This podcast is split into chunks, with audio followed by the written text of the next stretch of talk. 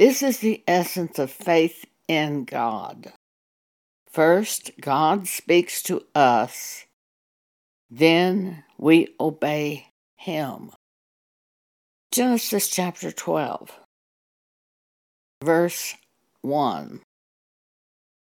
Now the Lord had said unto Abram, Get thee out of thy country and from thy kindred, and from thy father's house, unto a land that I will show thee. And I will make of thee a great nation, and I will bless thee, and make thy name great, and thou shalt be a blessing. And I will bless them that bless thee, and curse him that curseth thee. And in thee shall all families of the earth be blessed all nations, Jews and Gentiles. Abram is the father of those who believe. Verse 4 So Abram departed as the Lord had spoken unto him, and Lot, his nephew, went with him. And Abram was seventy and five years old when he departed out of Haran. Abraham believed God when he spoke to him. That's the key to faith believing what God has said to you and acting upon it in an appropriate way. When I had an accident at my house in Texas, and the ambulance workers were rolling me past the front door, God said to me, You'll never see this house again.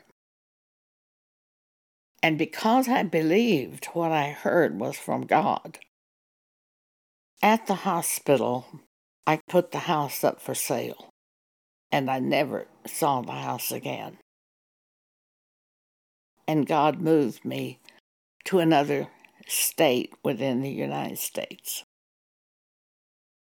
As a new Christian, in August 1975, I owned a business in Dallas, Texas, a small business in American Indian arts.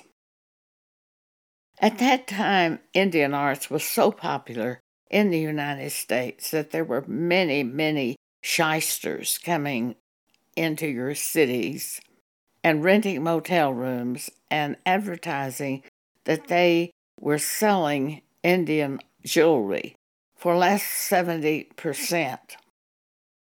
And it was fake jewelry. The Dallas News, Morning News, contacted me and asked me if I would write an article for the newspaper on this subject. And I said I would. How to protect yourself in the purchase of Indian jewelry.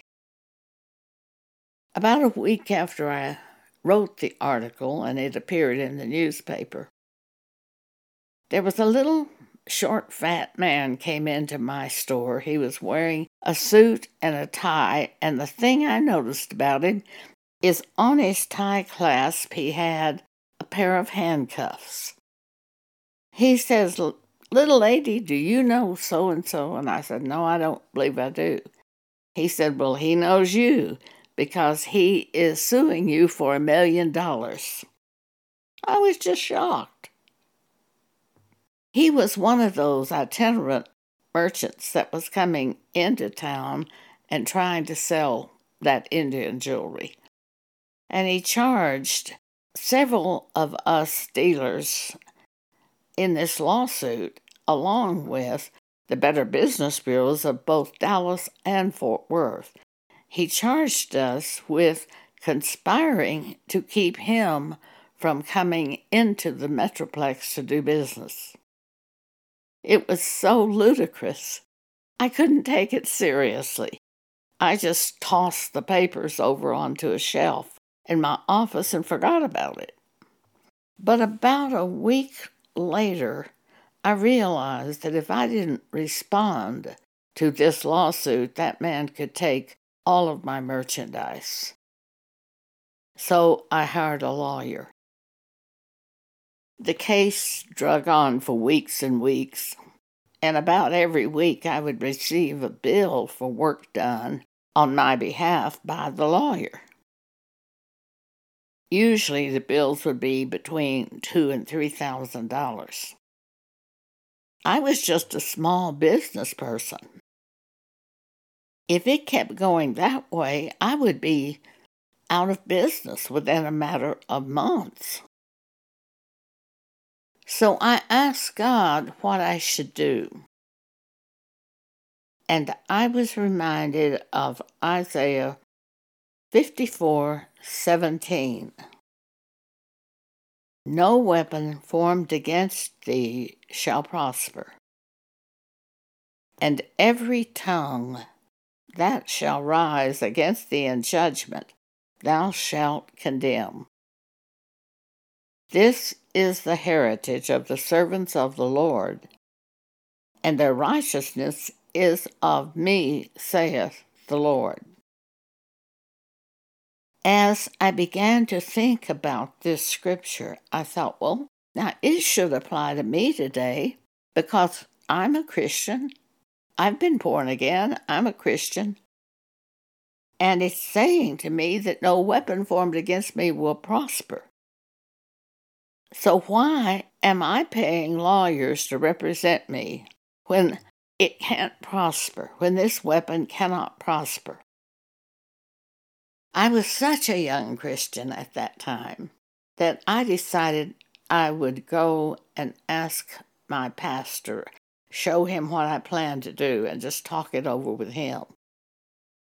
En route to the appointment, I prayed for God to give Pastor wisdom. The pastor was Robert Tilton. I told him what my plan was, and when I finished talking to him, he said to me, Joan, I perceive that you have faith to do this this way. Either the Bible is real and the promises of God are real, and they're for us today as Christians. Or the Bible is just a history book with no power. I decided this was a good opportunity to find out which was true. Is the Bible real or is it just a history book? So I called my attorney and told him what I was going to do. He said, Oh, Joan, you can't do this. You don't realize how evil these courts are. He said, It'll only take about $10,000 more for us to try your case, and we're willing to work with you. You can pay it off. I said, $10,000 more. Gordon, stop. Don't do anything else. God had shown me to get out of debt and stay out of debt. That would have put me back into debt. So I know I knew it was not the way to go to stay with those attorneys. And I knew going by this scripture had been given to me by God and it would work. So I dismissed the attorney immediately that day. About a week later, Gordon came back into the store and said, Joan, we have decided at the law firm to try your case without any further charge. Now, what is going on? One week, it's going to be $10,000 more to try my case, and the next week it's going to be without any further charge. But I didn't hear Gordon mention God told us to do this. So I said to Gordon, You're just going to have to let me get back with you on this subject. I began to pray immediately God, what do you want me to do about this free legal service? And I was reminded of a scripture in Genesis 14. Abram had gone out to war, and they won the war. On the way back, Genesis 14, starting at verse 23. And the king of Sodom said unto Abram, Give me the persons, and take the goods to thyself.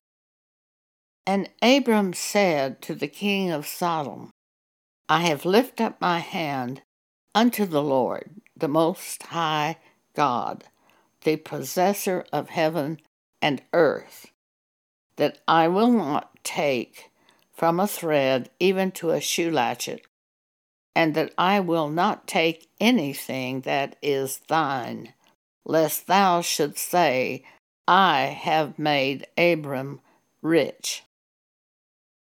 I knew God was telling me turn that free legal service down, which I did. It was a scary thing to do. But God gave me about 14 scriptures to strengthen me.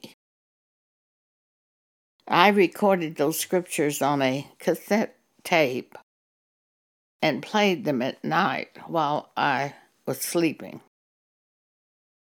And when I would get up to go to the bathroom and come back to bed, I would turn the cassette tape over and play it again. It was six weeks before the court date was scheduled. And those scriptures held me up and kept me going and calmed me. After about six weeks passed, I received a phone call from the lawyer of the man who was suing me. And he said, I'm calling you because you do not have a lawyer. I want to let you know that our client dropped all charges and there will be no court trial. And I asked, Did he drop all charges against everyone? And the lawyer said he cut everyone loose. And then the lawyer said, we tried to get him not to file those charges against you. But he wouldn't listen to us. He was like a madman. A few days later, Gordon, my former attorney, came into my business and he said, We want you to know that we at the law firm have discussed your case many times and that we believe what you said happened happened. God did not allow this weapon formed against you to prosper. And with that, it was over. And most likely, God used that for the rest of my life to help me to have faith in God. Faith is based upon hearing from God. When He speaks to you by His Spirit and brings to your mind information, that is the essence of faith. The starting of faith is the Word of God on the subject at hand. And when you believe that you have heard from God, then you act upon that word that you have heard, doing that which is appropriate to that word. And that is faith. Faith cometh by hearing, and hearing by the word from God. Thank you for allowing me to share with you today.